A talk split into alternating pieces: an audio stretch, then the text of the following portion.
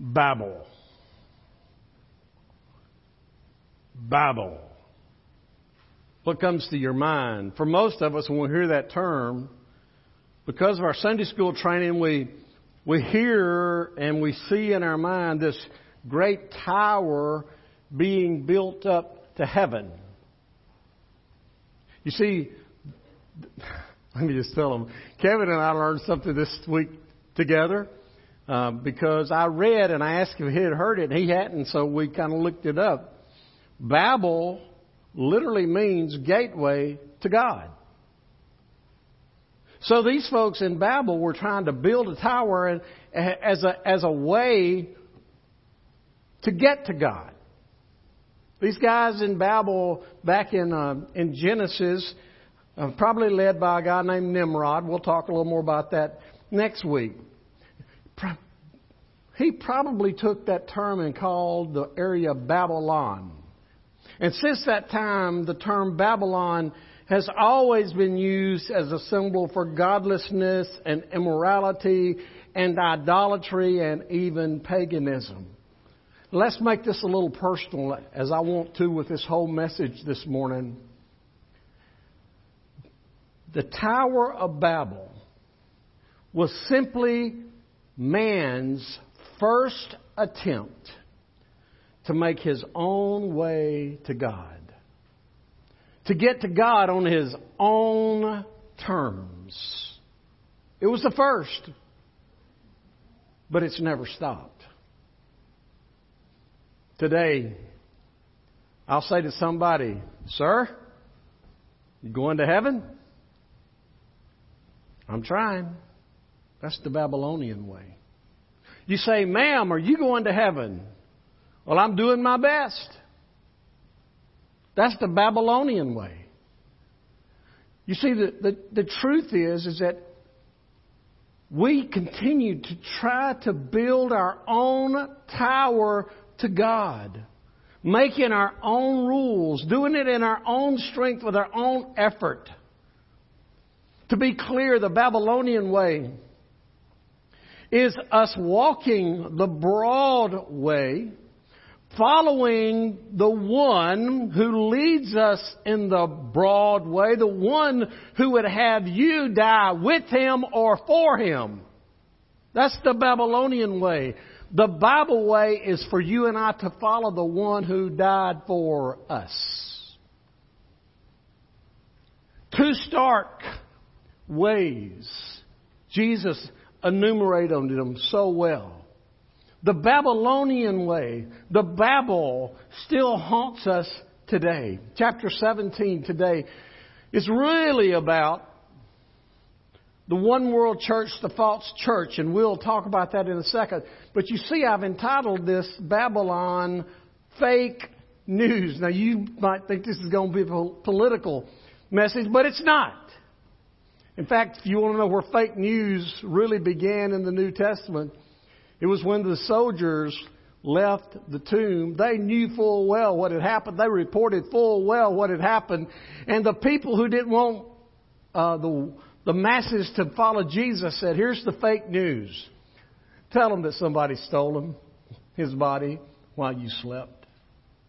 You see, every time Satan gets a hold of something, he gives us fake news. Babylonian way. I spent so much time introducing this because the Babylonian way haunts us today. With people still trying to build their own way to the Father. There may be some people in this room that are trying to build your own way to God, and it's just simply not going to work. Chapter 17 basically is talking about a one world church. Chapter 18 is basically talking about a one world government. When we get to chapter 17, where we'll read in just a second, we find people on earth living in squalor, living, living in a wasteland, sores on their skin, watered blood, rivers dried up. And if you go back in chapter 16, you'll discover that with one of the last vials, all of creation is is rumbling, thundering, lightning. The final vials are, are bowls of God's judgment have been unleashed. The one world church, the one world government is now in control, leader, handpicked by Satan himself. So, if you will, if you can, let's stand and let's get this chapter 17 in front of us. then, John writes, one of the seven angels who had the seven bowls came and spoke with me. Come, I will show you the judgment of the notorious prostitute who is seated on many waters. The kings of the earth committed sexual immorality with her. And those who live on the earth became drunk on the, on the wine of her sexual immorality. Then he carried me away in the Spirit to a wilderness.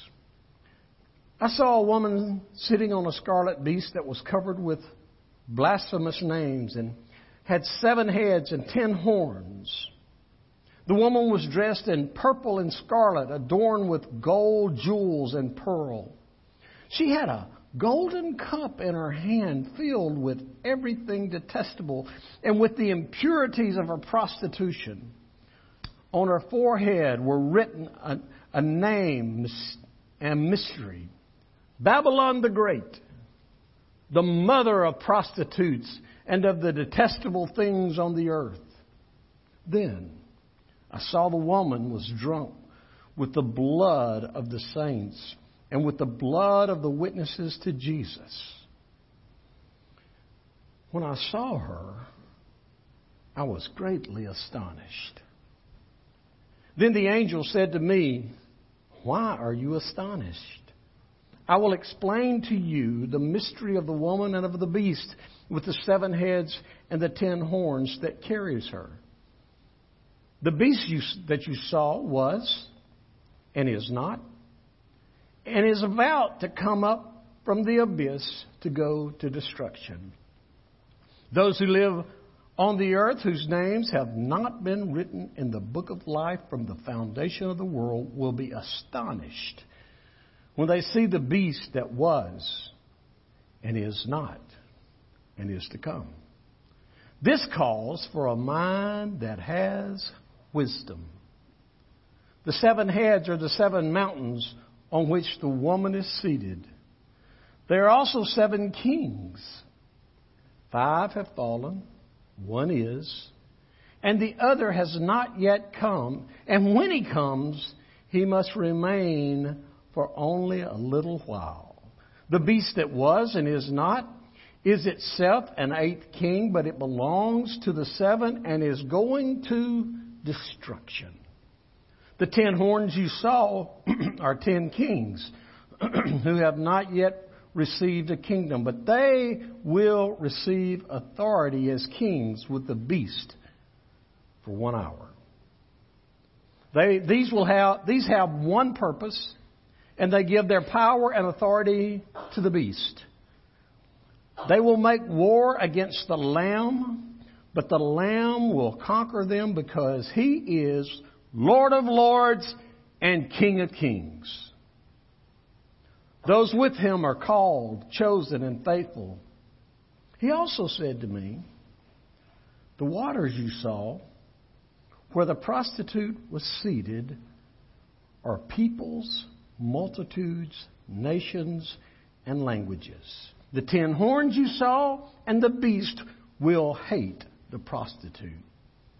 They will make her desolate and naked, devour her flesh, and burn her up with fire. For God has put it into their hearts to carry out His plan by having one purpose, and to give their kingdom to the beast until the words of God are fulfilled. Do you see where we're headed? Until the words of God are fulfilled. And the woman you saw is the, is the great city that has royal power over the kings of the earth. Let's pray together. Heavenly Father, we love you today. And thank you for reminding us through our young people that you love us. We pray today that your message will permeate our being so that we so that we will know you in a perfect way. In Jesus name. Amen. You may be seated. Thank you. I want to make this as simple as possible. When I read this, with all the study I've done, I will just tell you when I look down, the ten horns you saw in verse 16, and the beast will hate the prostitute. That means that the government hates, hates the one world church. You see, anytime the government and the church get in bed together, it's always a problem. I want just to kind of paint the picture today about, about this Babylon, this religious Babylon, and, and her fake news. So, first of all, I'm going to just I'm going to give you this. It's going to be very simple. I want to paint the picture, the picture for you. If you look back in verses 1 and 2, what you will discover is that one of the angels who had just poured out the vial, who had just come, this is what strikes me, had just come from the presence of Almighty God. Can you imagine what it's like to have come from the presence of Almighty God? Brother Kevin mentioned that about Isaiah in Isaiah 6. And in the year King Uzziah died, I saw the Lord is high and lifted up. Can you imagine that vision that he saw? And, and, and his train filled the temple. And he said, Listen, he said, I am unworthy, I'm unclean, I'm undone. But not only me, all these folks I run with, they're just as bad as I am. You see, it's one thing to get into the presence of God. And this angel comes to John and he says, and the angel says, Come and I will show you some things. The first thing he shows, our word here is the judgment the judgment of the notorious prostitute. Probably a better word for there is I will show you the punishment. Now, this one world church is probably the mother of all ecumenical movements. There are probably people in this room that unknowingly, unconsciously think, well, if we could just all get together. You know what the truth is? The only real fellowship that we can have one another is based on our belief system. And people will go, well, all of our denominations, Tim, you get together, it'll be okay. Please listen. That may sound good, but not all, not all denominations believe the book. You know who you find fellowship? We find fellowship with people who believe the book, know the book, live by the book, adhere to the book, because the book is everything. You see, what has happened is that they have, they have collaged so many things and compromise so many things. Now I know this. I'm preaching to people in this room quite likely that's a hard pill to swallow. Hard pill to swallow, not pillow. Hard pill to swallow. Because, because the truth is, is that we just want everybody to get along, and I do too. But let me just tell you what it boils down to. For every denomination, for every person, for every belief system. Here's, here's the deal. What do you do with Jesus? There are some people who say, oh, yeah, Jesus is a good man. He's a great prophet. He's a great teacher. Jesus is the best of all. But let me just tell you what the Bible says. The Bible says Jesus is the Son of God. Not only does the Bible say it, God says it at least twice in Scripture. This is my Son in whom I am well pleased. You see, the truth is is that the compromise of this day is what's bringing the punishment about. The punishment will be in this end day. And he says, I will, I will show you the judgment. I will show you the punishment. Because When Jesus is not first in our lives, we have rejected the basis of it all.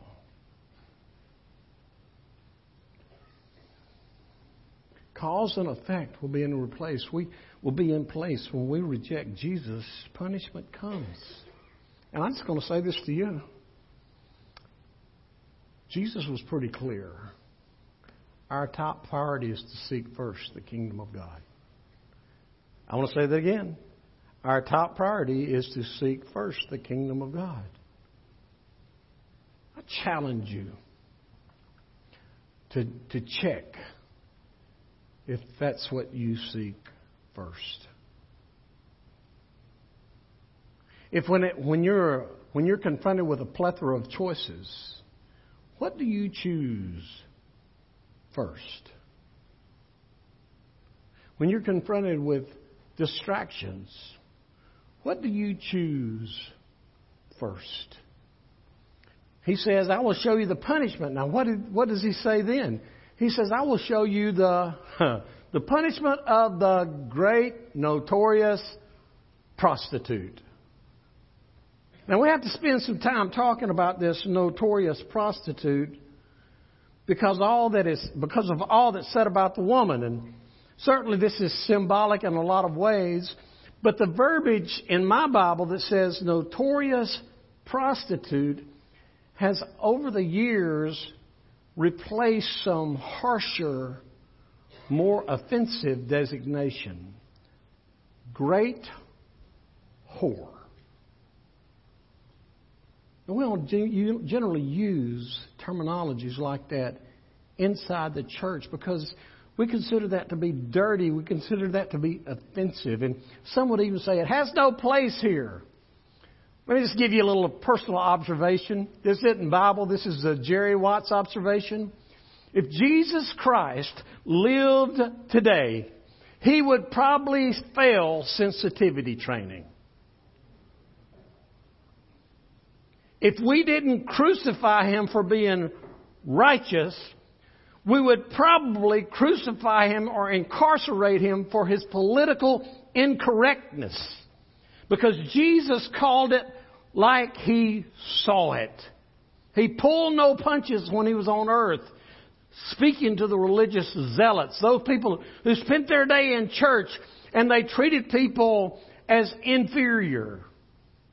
The Pharisees hated him for what he called them. Great whore or notorious prostitutes are nasty words for nasty troops, but the, but the, but the principle, the description is accurate. And that notorious prostitute, that great whore, is none other than the one world church, the false, the fake, the counterfeit system of beliefs. The true church, those made up, that church made up of born again, redeemed, blood bought people, is seen as a pure virgin that is the bride of Christ. The one world church is seen as the great prostitute. I want you to think about prostitution for a second. Just think about it. That is, you take what is holy and you sell it as unholy and you sell it cheaply. We perceive a, we close our eyes, perceive a prostitute, and we can see that woman standing on a street corner, seductively dressed, looking for the next passerby who could be her next victim. Proverbs tells us much about those ladies and what they can do to woo you in. But I want you to think about this truth, even for that prostitute. Her body was designed to be a temple of God. And she takes that temple and she sells it to a stranger for just a little bit of money. That could be a nasty picture, but that's also religious Babylon. The one world church, it's compromised, it's full of sin. We are designed as a church to be the bride of Christ. And anytime we take our lives, we take ourselves, we take our souls, we take anything we are and give it to somebody or something else, we have prostituted ourselves to unholy things. Why would we do that, Brother Jerry? Well, let me just tell you. Sin is intoxicating. Sin is intoxicating. I mean, you've heard somebody speak who is intoxicated and they're making an idiot out of themselves. Hello? And you go, oh, that's not them. That's just the alcohol talking.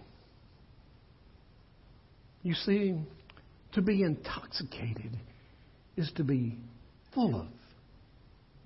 To be full of. You're full of alcohol, so you alcohol talks.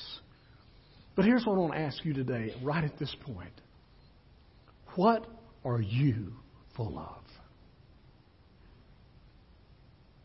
What is it that overflows? Kids, young people, what is it that overflows from you when, when the pressures of school and the culture get to pushing in on you? Where is it that you fall? Where, what is it that comes out when you get squeezed? Adults, don't just point your bony fingers at these guys. What is it that, that happens when you when pressure comes in on you? That's what you're full of. That's what you're intoxicated with. The truth is, the Bible gives us illustration after illustration.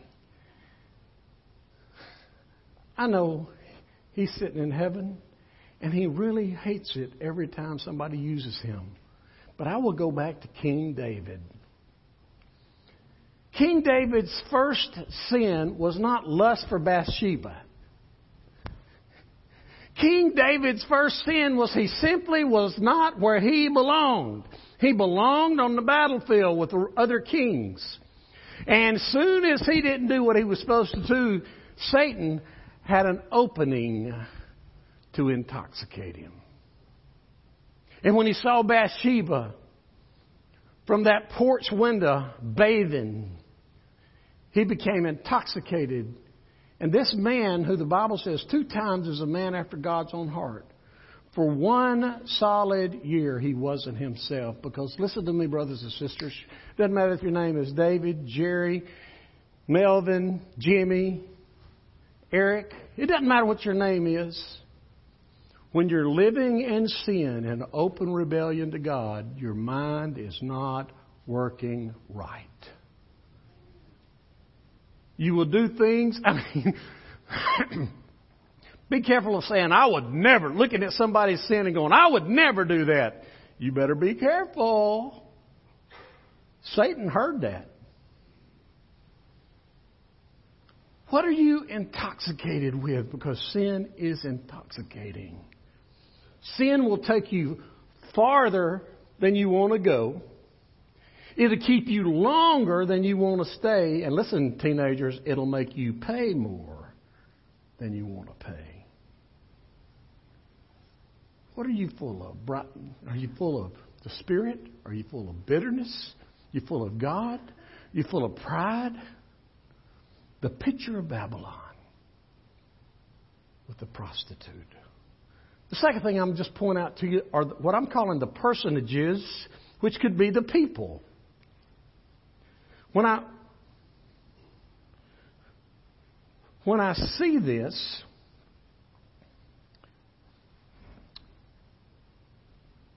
it's an interesting segue. Verse 3 says, He carried me away in the Spirit. Now, now, you, now if you've been studying this with us, it should be interesting to you because in chapter 4, it says, And I was in the Spirit. And it never says he didn't get out of the Spirit. Chapter 4, he was caught up in the Spirit, and now he's in the Spirit, in the Spirit. You know what that tells me? I, I think we need to hear this today. It tells me, reminds me that all of us, no matter who we are, how good we are, whether we're walking in the Spirit or not, that all of us at times need a fresh touch of God's Spirit. We don't get so good or in such a good place that we never need a Spirit. John evidently needed that fresh touch because now he's taken, he was in the Spirit and now he's taken away. Have you ever been in that place? Are you at that place today that you just need a fresh touch of God's Spirit? You just need Him to touch you one more time to remind you that He's there and you have access to Him. Let's move forward. He says, He carried me away in the Spirit to a wilderness. And then it says, I saw a woman. Well, God, just talking about a woman. Are four women basically mentioned in Revelation Jezebel, Israel, the prostitute, and the bride of Christ. Jezebel in chapter 2 is a representation of the apostate church, that is, the church that's fallen away. Israel is the woman who gives birth to a Savior. The prostitute that we spend a lot of time on is that final one world false religion. And the bride is the redeemed, the cleansed, and the adorned bride of Christ. Verse 18 reminds us that, that the one world church has been moved to Jerusalem. This is a great false religion. I just, it tells us some things about this, and I'm just going to list them bullet points. They're not going to be up there. Is that it tells us, first of all, about her of prosperity in verse 4, where it talks about her being dressed in, in purple and scarlet, adorned with gold, jewels, and pearls. Then it tells us about her persecution.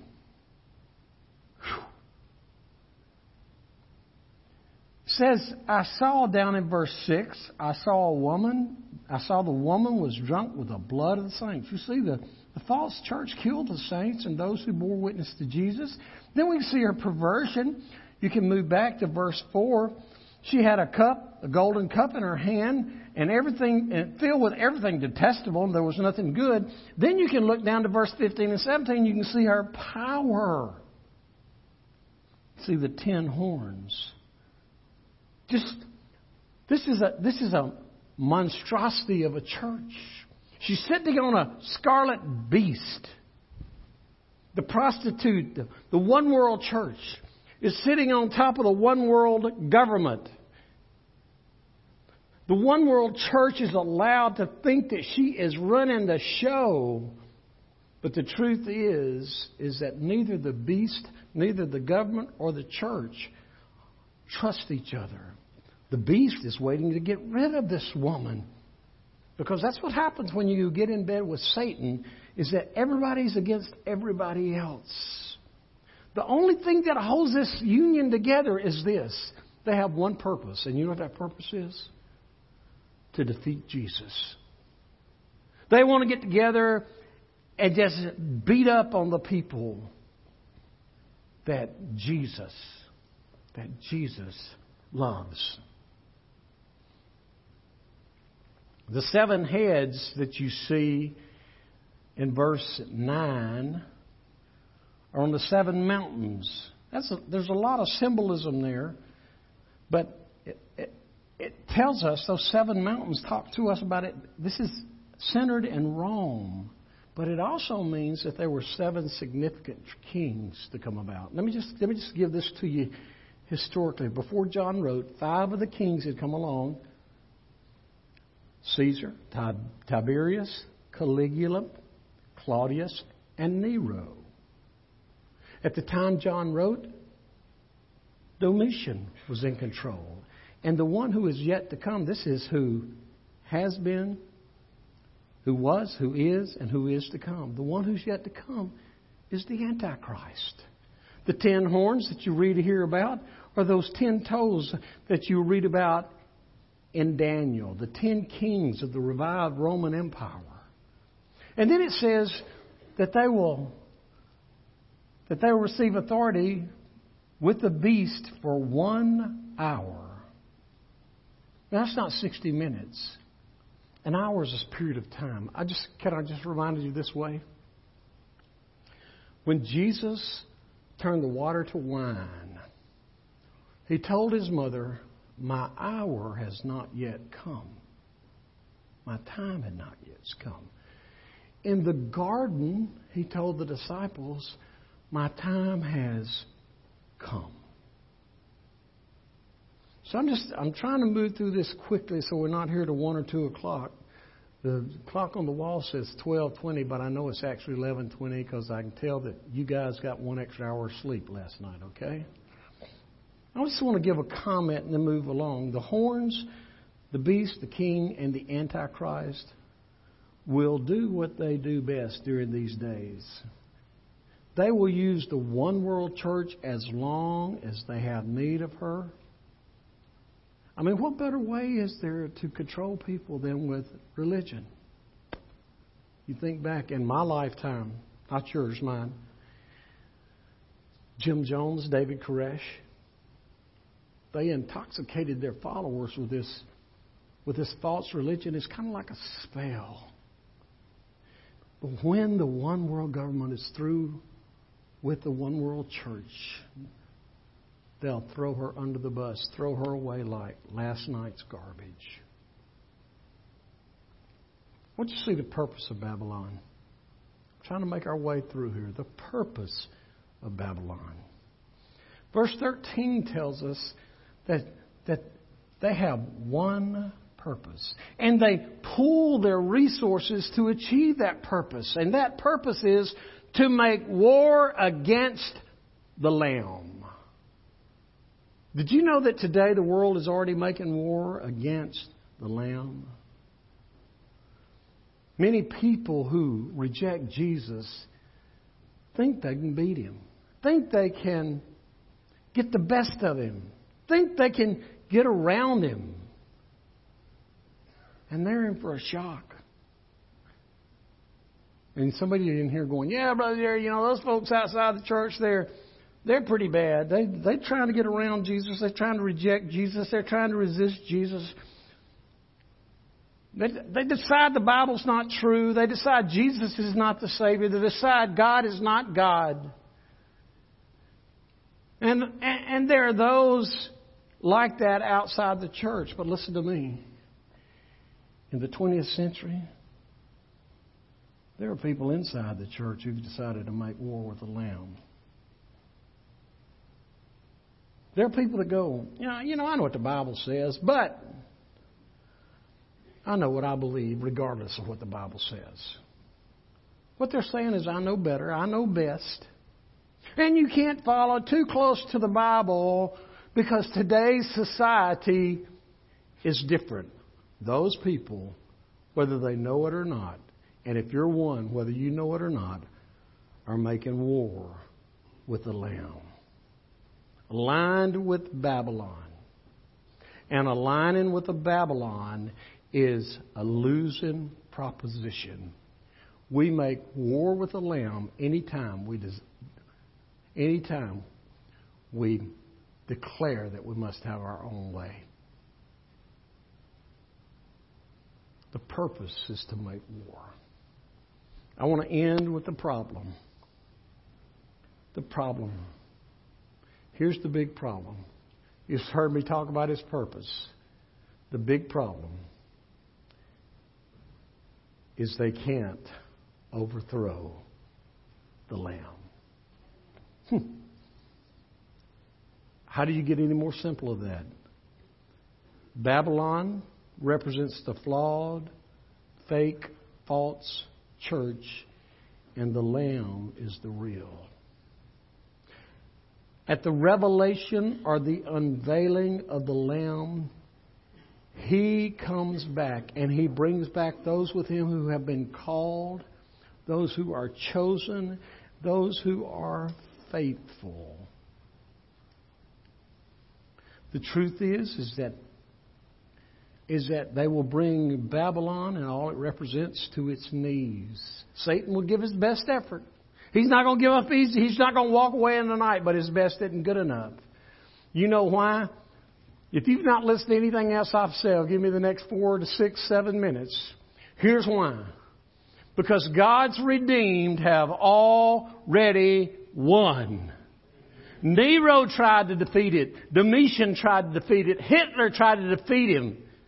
It goes on and on and on and now they're preparing for the final assault and it won't matter because He's the King of Kings. He's the Lord of Lords. And do you know why? Because He is enduringly strong. He's entirely supreme. He is eternally steadfast. He's immortally faithful. He is empirically powerful. He is impartially merciful. The Pharisees couldn't stand him, but they couldn't stop him. Satan couldn't tempt him. Pilate couldn't fault him. Herod couldn't kill him. You can't run, you can't outsmart, you can't outmaneuver Jesus because you can try to decry him, dismiss him, den, uh, deny him, defame him. You can resist him. You can run from him, rebel against him, you can reject him, but he's still Jesus. He's the one who can save. He's the one who will save. He's the one who died for your sins. He is the only one that rose from the grave, and your only hope today is Jesus. It's Jesus. Whatever else you may hear today, please listen. We're unveiling Jesus. The message about the false church the message about religion. Uh, by the way, I, we got deacons meeting this afternoon. They may do something about this. I hate religion. I hate religion. For me, this church is not about religion. This church is about Jesus. This church is about eternal life. This is church.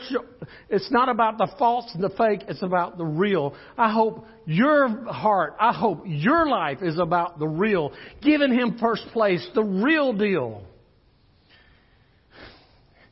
And if we give Him our all, heaven, hell, earth cannot stand against it. I ask you in your life today, did such a great job. Our young people and Brother Eric and the music. Holy Spirit, you're welcomed here. If you're welcomed here, is He welcomed into your life? It's just, is this just a service that you came and, and just Sundays, today you go to church, so I'm going to church. Let me just say, you can't go to church you cannot go to church. You can go to service, but you can't go to church because the church is not a place. The church is God's people. It's a living, breathing organism. Jesus working through us to impact those who are not here with us. But the only way that'll happen is if we give Him first place in our lives. Does He have first place in your life? I have so many dreams for this. Well, this is a part of it, but I got a minute. I have so many dreams for us as a congregation. State of uh, Mississippi Baptist Convention extended to us pastors the opportunity to go to South Dakota. You know, Pud's head of our missions committee. We talked about it. I signed up. Cost us a very nominal fee. The state conventions is paying most of it leaving on Tuesday morning. Thanks, Pud. At about five fifteen. That means I got to get up really early. And you know what? We're we're going to uh, um, South Dakota because they don't have any churches there. I found out that Brother Gary from uh, Bunker Hill, my buddy from Bunker Hill's going. And when he and I talked, we kind of got excited about. I didn't know he was going. He didn't know I was going got kind of excited about two people from the same association because what they need up there is churches to be planted. Churches to be planted where people can find the Lord. Man, wouldn't it be great to get off this property and plant a church that impacts people for generations. And that would be South Dakota. Let's put it at home. Wouldn't it be great if we got off this campus in Marion County and impacted people who hasn't been impacted by, by the Lord and it impacts them for generations. That's what he's calling us to do. Fake news is that you can outdo God. The real deal is that we're never stronger than when we're on our knees before Him and following Him. Let's pray together.